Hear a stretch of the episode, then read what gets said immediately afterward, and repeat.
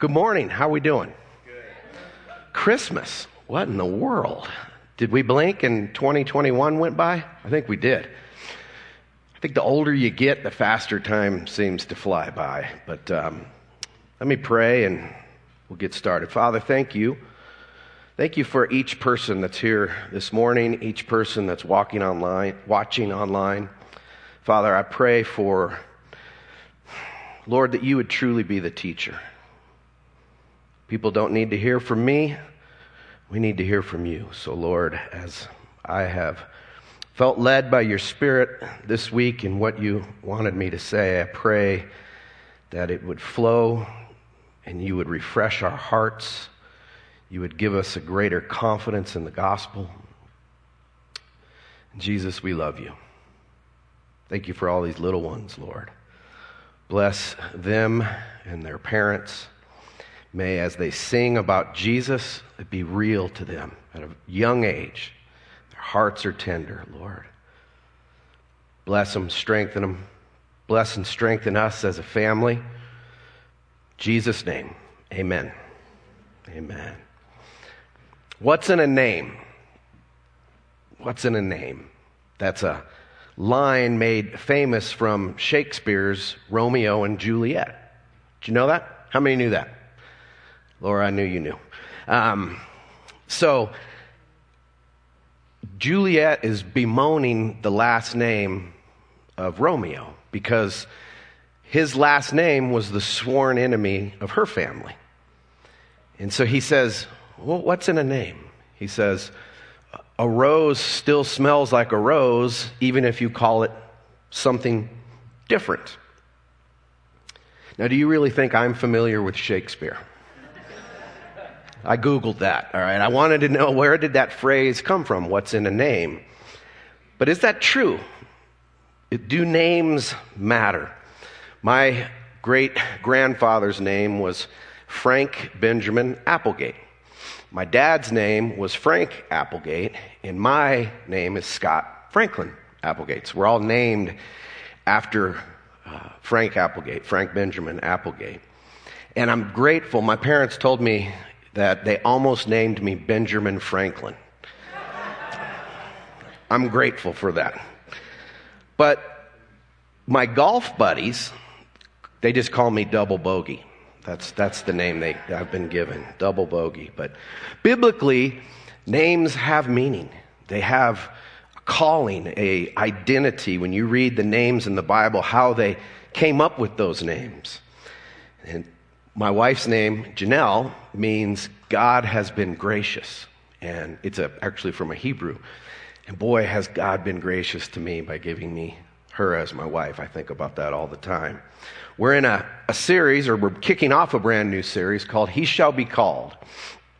And there's three spots in the Gospels in introducing the, uh, the interaction between Joseph and Mary and the angel and the announcement that she was going to become pregnant.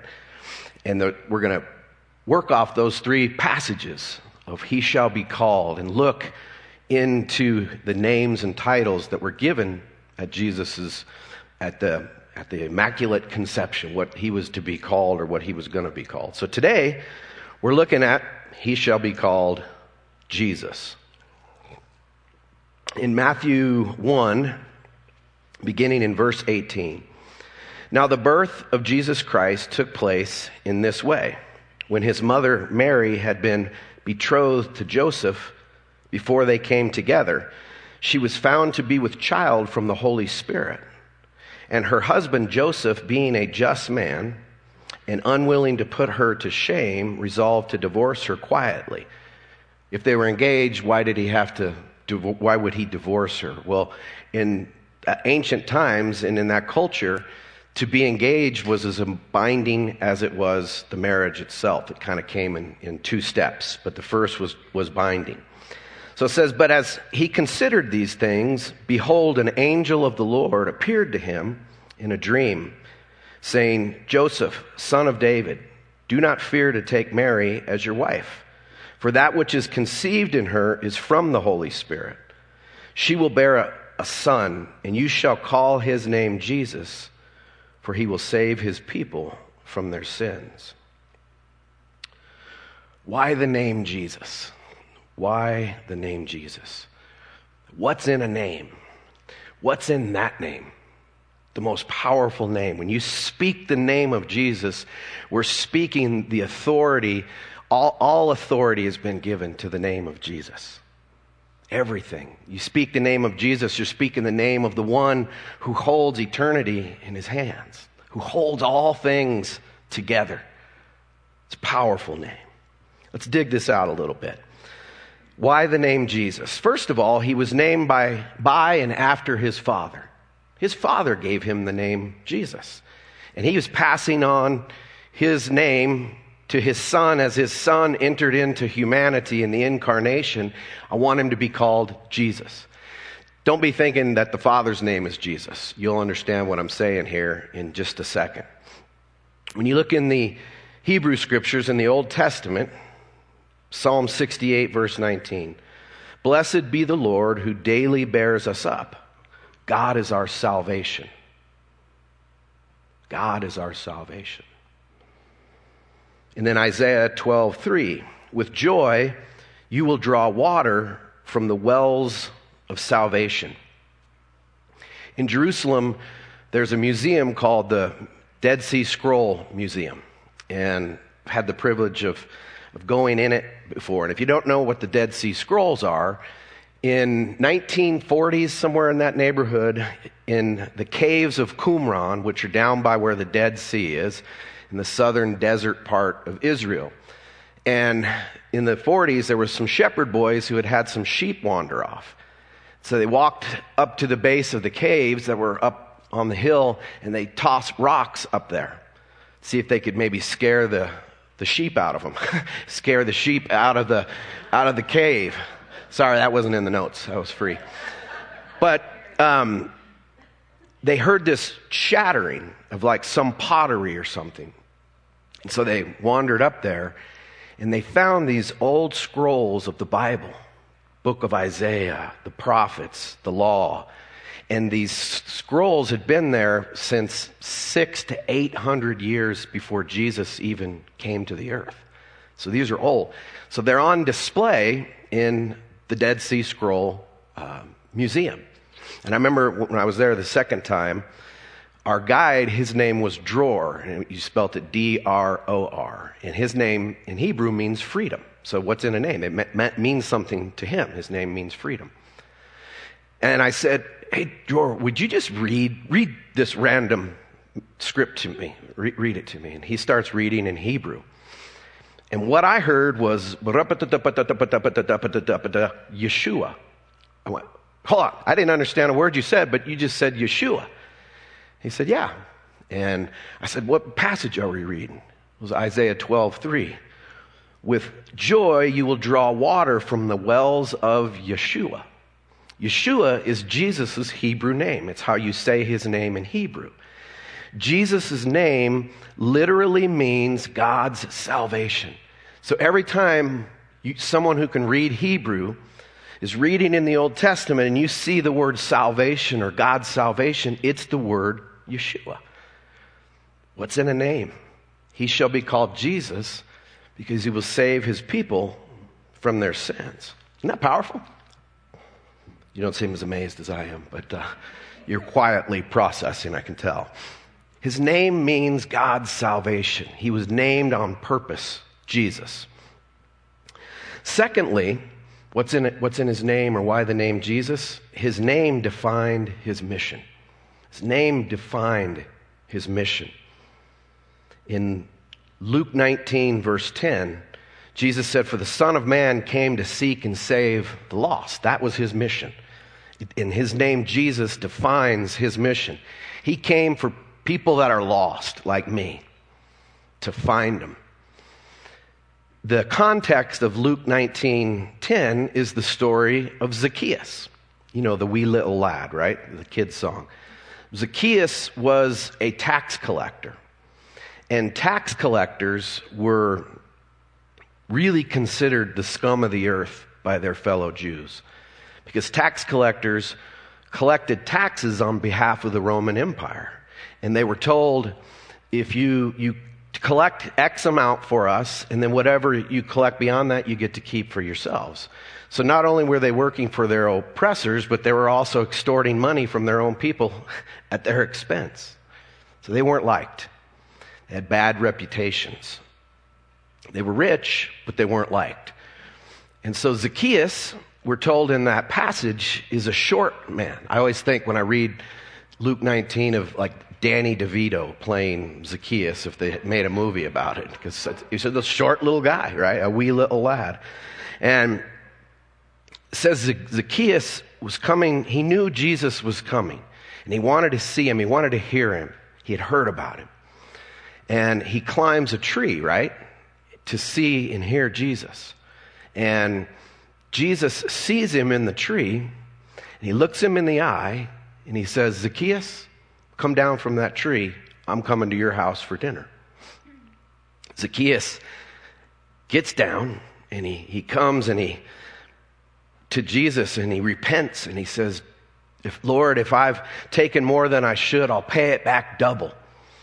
And Jesus says, Salvation has come to this house, for the Son of Man has come to seek and save the lost. Now think about that. Zacchaeus didn't fill out a connection card. He didn't walk the aisle. He didn't pray a prayer. He looked into the eyes of God's salvation, the face of God in Jesus. And this gets me. And he felt like a person, a human, the image of God. Jesus didn't just looked him in the eye because Zacchaeus was part of his mission. Part of his mission. Then I think of the Apostle Paul. In uh, Act, before Acts chapter 9, the Apostle Paul's going around killing Christians and ordering Christians to be thrown in jail because they were, you know, they were following this new way. And he thought it was his obligation to God to, to rid of this new idea of following this guy named Jesus. And yet, Paul, on the Damascus Road, Jesus comes face to face with him. And he tells him he's his chosen instrument to declare the gospel to the world. Paul was a religious terrorist, right? And yet Jesus chooses his enemy to be his mouthpiece. Like that just so like Jesus when you really begin to get the gospel. He transforms the apostle Paul. And Paul to Timothy, his young protege, he says, The saying is trustworthy and deserving of full acceptance that Christ, G- Christ Jesus came into the world to save sinners, of whom I am the foremost. There's a connection there to realizing your brokenness, and Paul had understood that. And there was another guy in the Reformation named Martin Luther. If you ever never heard of him, he was one of the reformers when the church was you know, at a fairly low point, not really preaching the gospel. It was about a lot of other things. Began to declare that the, the gospel is grace by, by faith alone and Christ alone and all of that. And uh, Martin Luther, I was reading in his commentary in the book of Galatians, Galatians chapter 1, verse 4, says that, that Jesus um, gave himself for our sins. And in his commentary, here's what Luther wrote. Maybe this will, will bless you this morning. He says, When the devil accuses us and says, You are a sinner and therefore damned, we should answer, Because you say I am a sinner, I will be righteous and saved. No, says the devil, you will be damned. And I reply, No, for I fly to Christ, who gave himself for my sins. Satan, you will not prevail against me when you try to terrify me by setting forth the greatness of my sins and trying to bring me into heaviness, distrust, despair, hatred, contempt, and blasphemy against God. On the contrary, when you say I'm a sinner, you give me armor, weapons against yourself, so that your own so- with your own sword I may cut your throat and tread you under my feet. For Christ died for sinners as often as you object that I'm a sinner, so often you remind me of the benefit of Christ my Redeemer, on whose shoulders and not on mine lie all my sins. So when you say I'm a sinner, you do not terrify me, but you comfort me immeasurably. Christ died for sinners. That means he died for me, and he died for you. He, his name defined his mission. And then lastly, his name declared his victory. So he was named by and after his father. You shall call him Jesus, for he save his people from their sins. It defined his mission, and then his name declares his victory. Um, in the gospel accounts, there in the four gospels, there's seven different recorded things that Jesus said from the cross.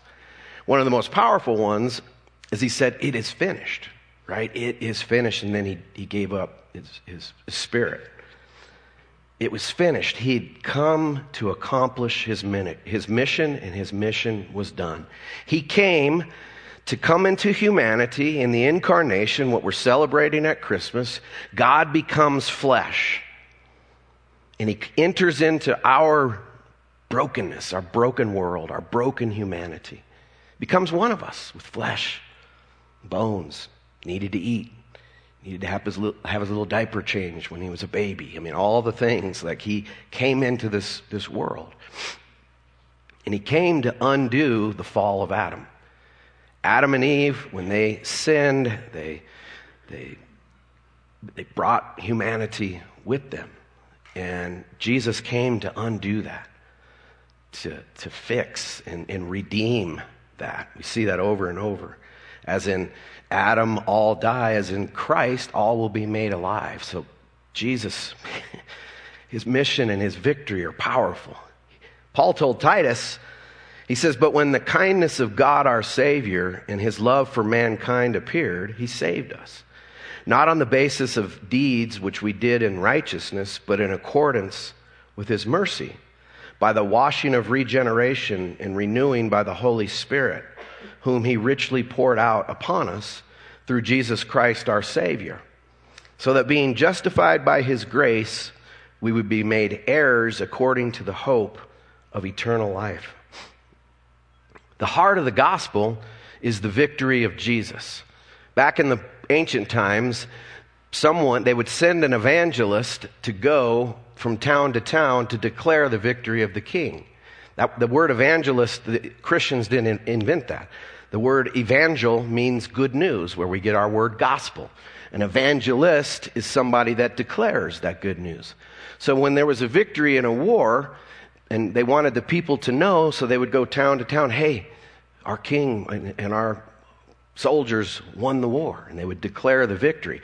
That's what we're doing every time you read the gospel, share the gospel, think about the gospel, we're declaring the victory of Jesus. The gospel is not something we do, it's something that's been done. That's very key. So there's three, three enemies, our enemies, that Jesus defeated in his life, death, and resurrection. And the first one is he defeated our enemy called sin. The enemy of sin. There's a lot of definitions of sin and a lot of perspectives and you know some call it missing the mark of god but I, I, think sin is disaligning ourselves from the will of god and from god's best. God's laid out his will and what's best and he wants what's best for each one of us. And when we choose to go a different way we disalign ourselves from, from his will like when your car, you hit a curb and your car goes out of alignment and it wants to pull left or pull right, and you got to kind of battle that. That's sin. We're, we're disaligned from the will of God and from what His best is. And young people in here, listen, whatever God tells you to do, it's because He loves you. Whatever He asks you not to do, it's because He loves you. He, always has our best interest at heart. I so wish I would have known that in my formative years and teen years that God had my best interest at heart. It wasn't a set of do's and don'ts and thou shalts and all of that. It was God loves me and He wants what's best for me. In uh, John's gospel, John the Baptist is recorded saying this when he saw Jesus Behold the Lamb of God who takes away the sin of the world. Wow. What did he mean by that? Well, in the Old Testament sacrificial system, they would, you know, kill animals or a lamb to atone for the people's sin.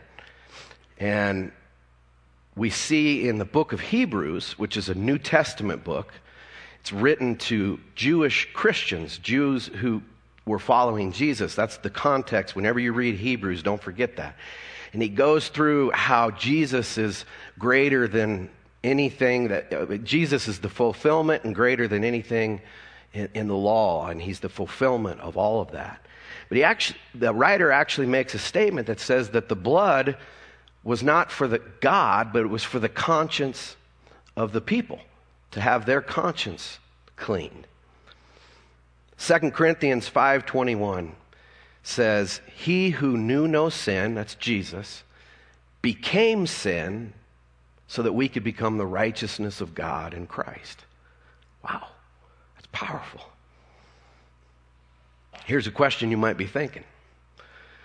If he defeated sin, why do I still sin? I wonder if you were thinking that. That's the million dollar question. If sin's been defeated, then why, why do I still sin? Well, when you think of salvation, always think of it in three tenses. There's a past tense understanding of I was saved by Jesus and what he did.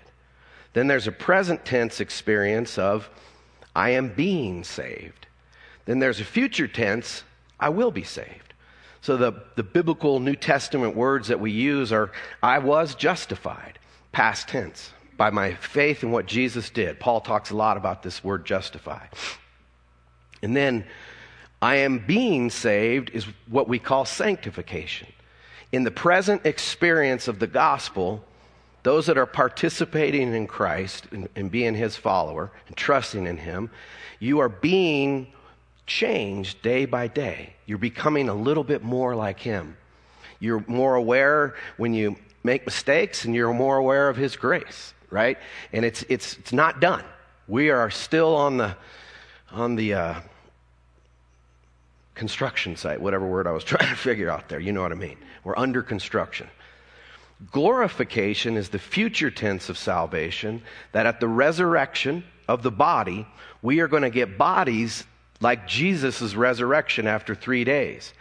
You know, he could do some cool stuff like walk through walls and things of that nature, and yet he still ate. He still had food. He said, Handle me, I'm, I'm flesh and bone, just like you. But the glorified body, glorification is we won't be able to die. We won't be able to sin. We'll be in a state of glorification and it's important that we remember that. So you still sin because you're not done. He's not done letting you, making you realize who you are in Christ and how to walk with Him. And little by little, undoing our wrong thoughts and, and unlearning stuff about ourselves and others. Second victory he had was he defeated our enemy called death. He defeated our enemy called death.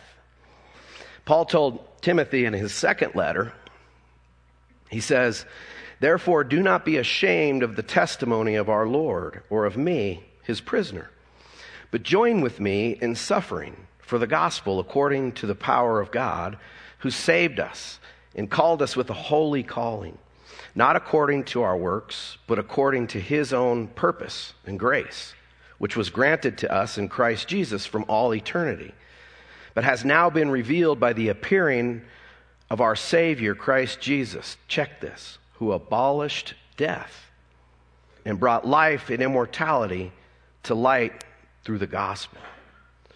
When you abolish something, when, when our country abolished slavery, we did away with it. Jesus did away with the power of death. And you might be thinking, well, why do we still die? It's a good question. We'll talk through that. In the sense Jesus abolished our fear of death, we don't have to fear death anymore. He, he, he, the, the power of death was abolished. How did he do that? He submitted himself to death. Jesus submitted himself to death. He said 20 something times to his disciples Listen, I'm going to go suffer and die at the hands of evil men, but on the third day I'm going to rise again.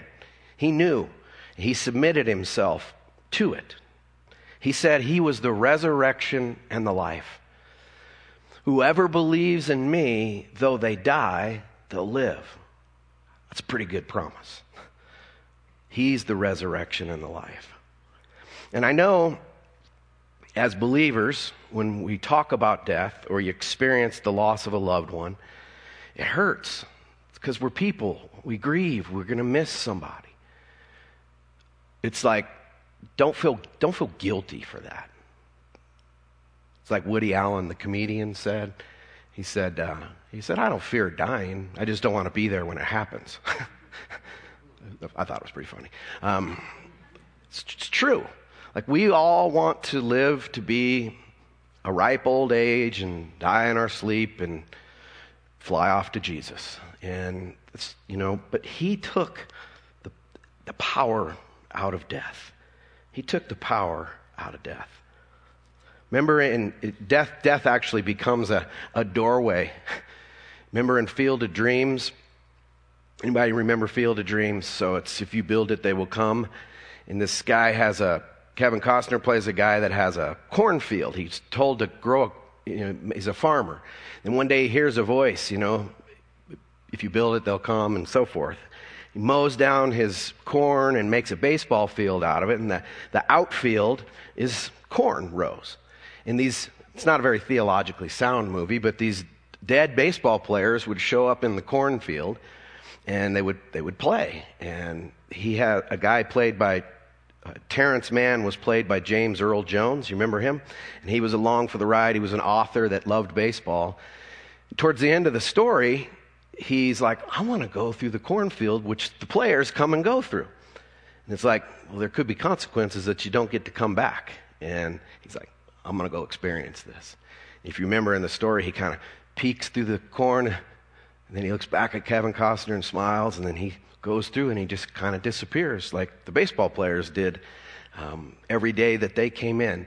I think that's an okay description for us as believers that death's a doorway that we go through to go into a place of perfect bliss in the presence of Jesus.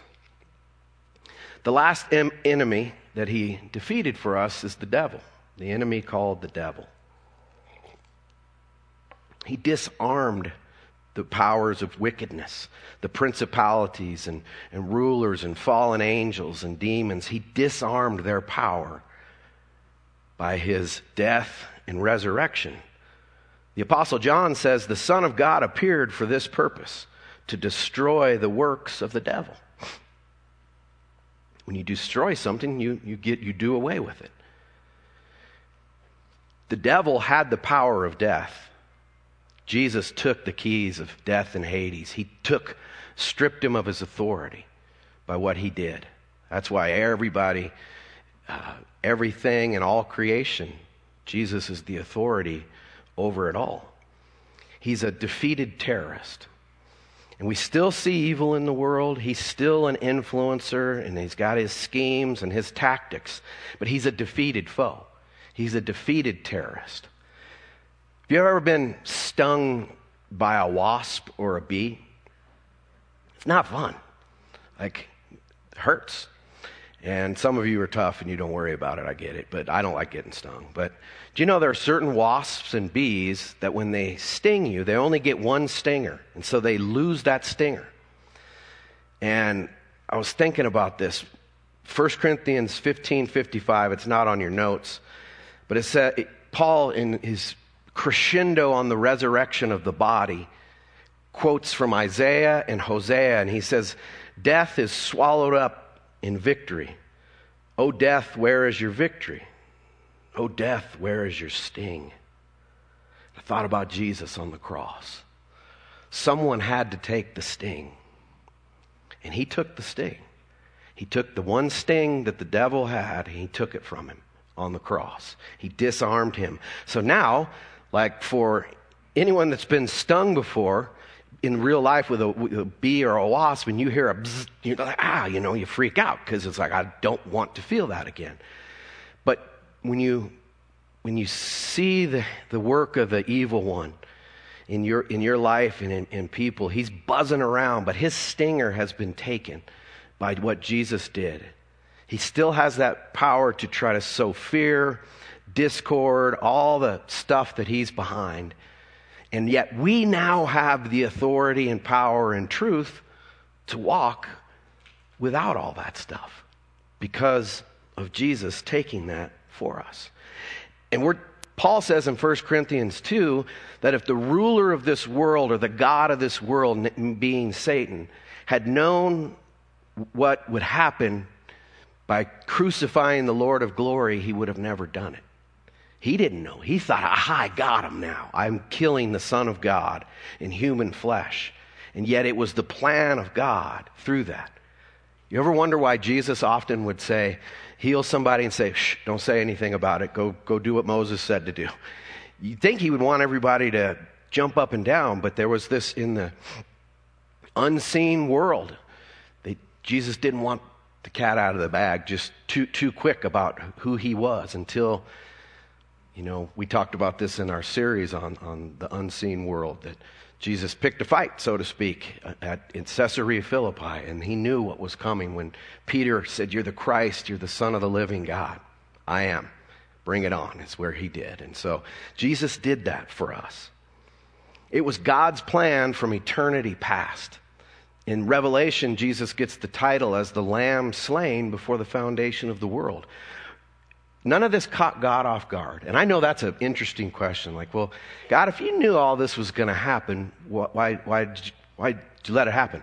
I don't know. I'm not him. We could, he'll spend all eternity explaining it to us. But in his plan, Jesus was the lamb slain before the foundation of the world.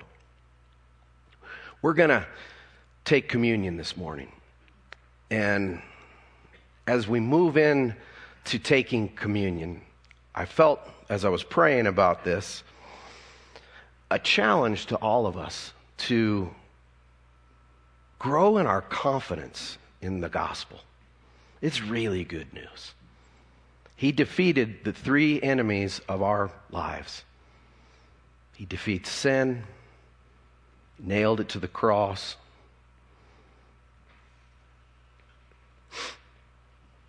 He defeated death and he defeated evil. Now we can walk in our life with confidence. We can be free from shame, guilt, give it all to him.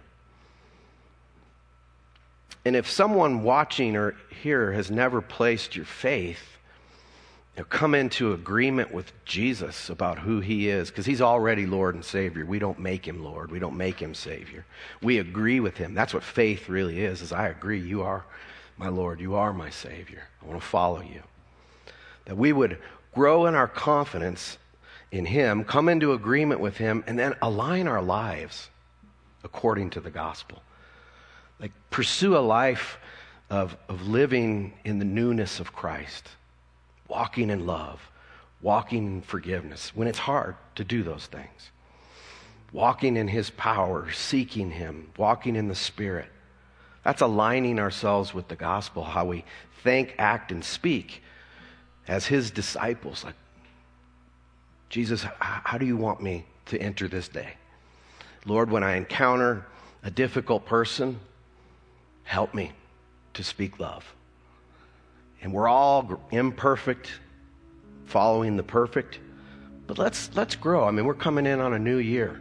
This is the time of the year we start thinking about what, do we want next year to be like? What are our goals going to be? I think the best goal is to be, keep becoming like Jesus in your relationships, in your marriages, in your friendships, your families. Allowing Him to grow us. That's what I think He wants. He wants confidence in what He's done. And the more confident we are in what He's done, the more closer we feel to Him and with Him. So we're going to uh, we're going to sing, a little bit, and then as we begin singing, you can come up and grab the communion, so you, you can do that. There are options. It's not like a buffet or something, but there is things that have not, you know, if people, you want a little piece of bread, there's gluten free juice, so there's tables on both sides. Let's make our way, grab the elements, and uh, they're going to sing, and then we'll take it together.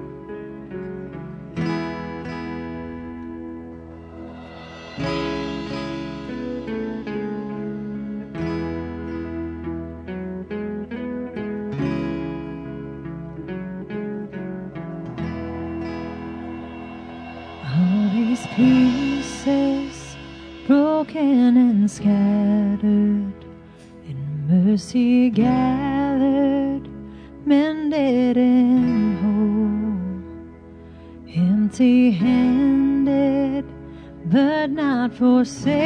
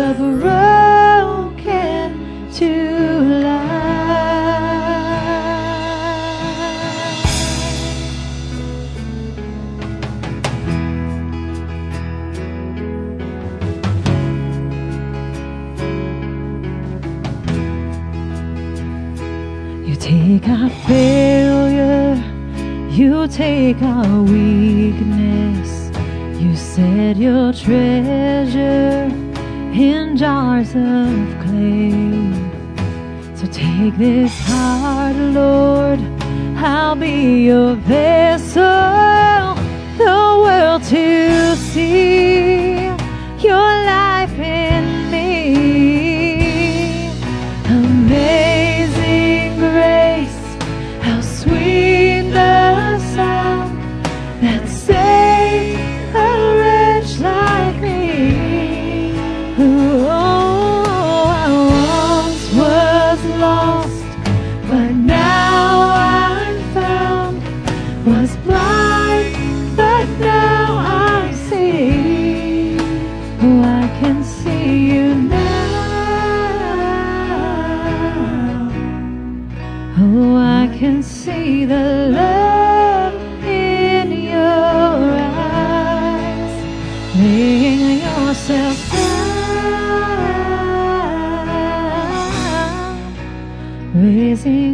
the broken to life.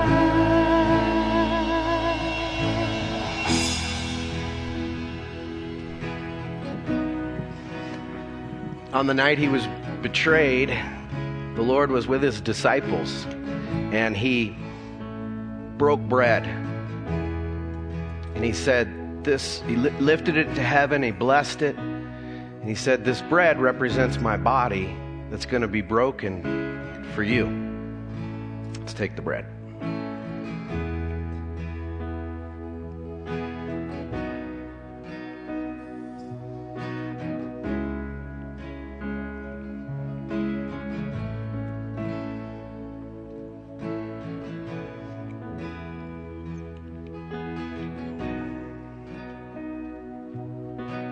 In the same manner, after supper, Jesus poured a cup of wine and he lifted it to heaven and he blessed it. And he said, This cup represents the new covenant, the new covenant in, in my blood.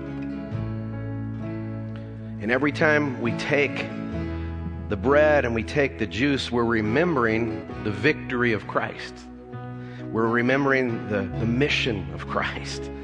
That what's in his name, the name above every name. You shall call him Jesus, for he will save his people from their sins. That's us. He saved you from your sin. Let's take the juice together.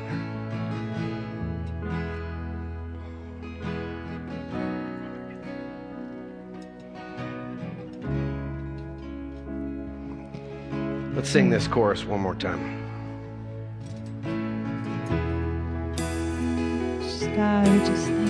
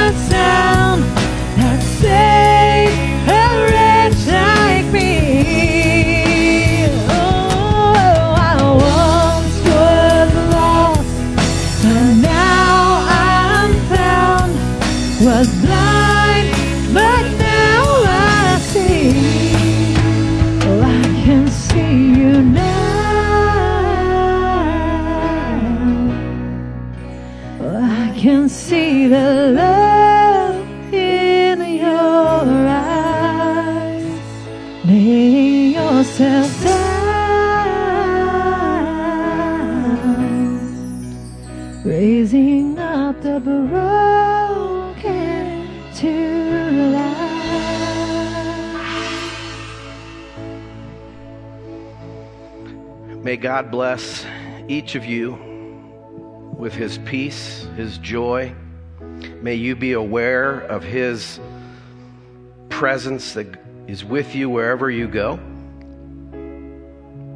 May you know his forgiveness and comfort.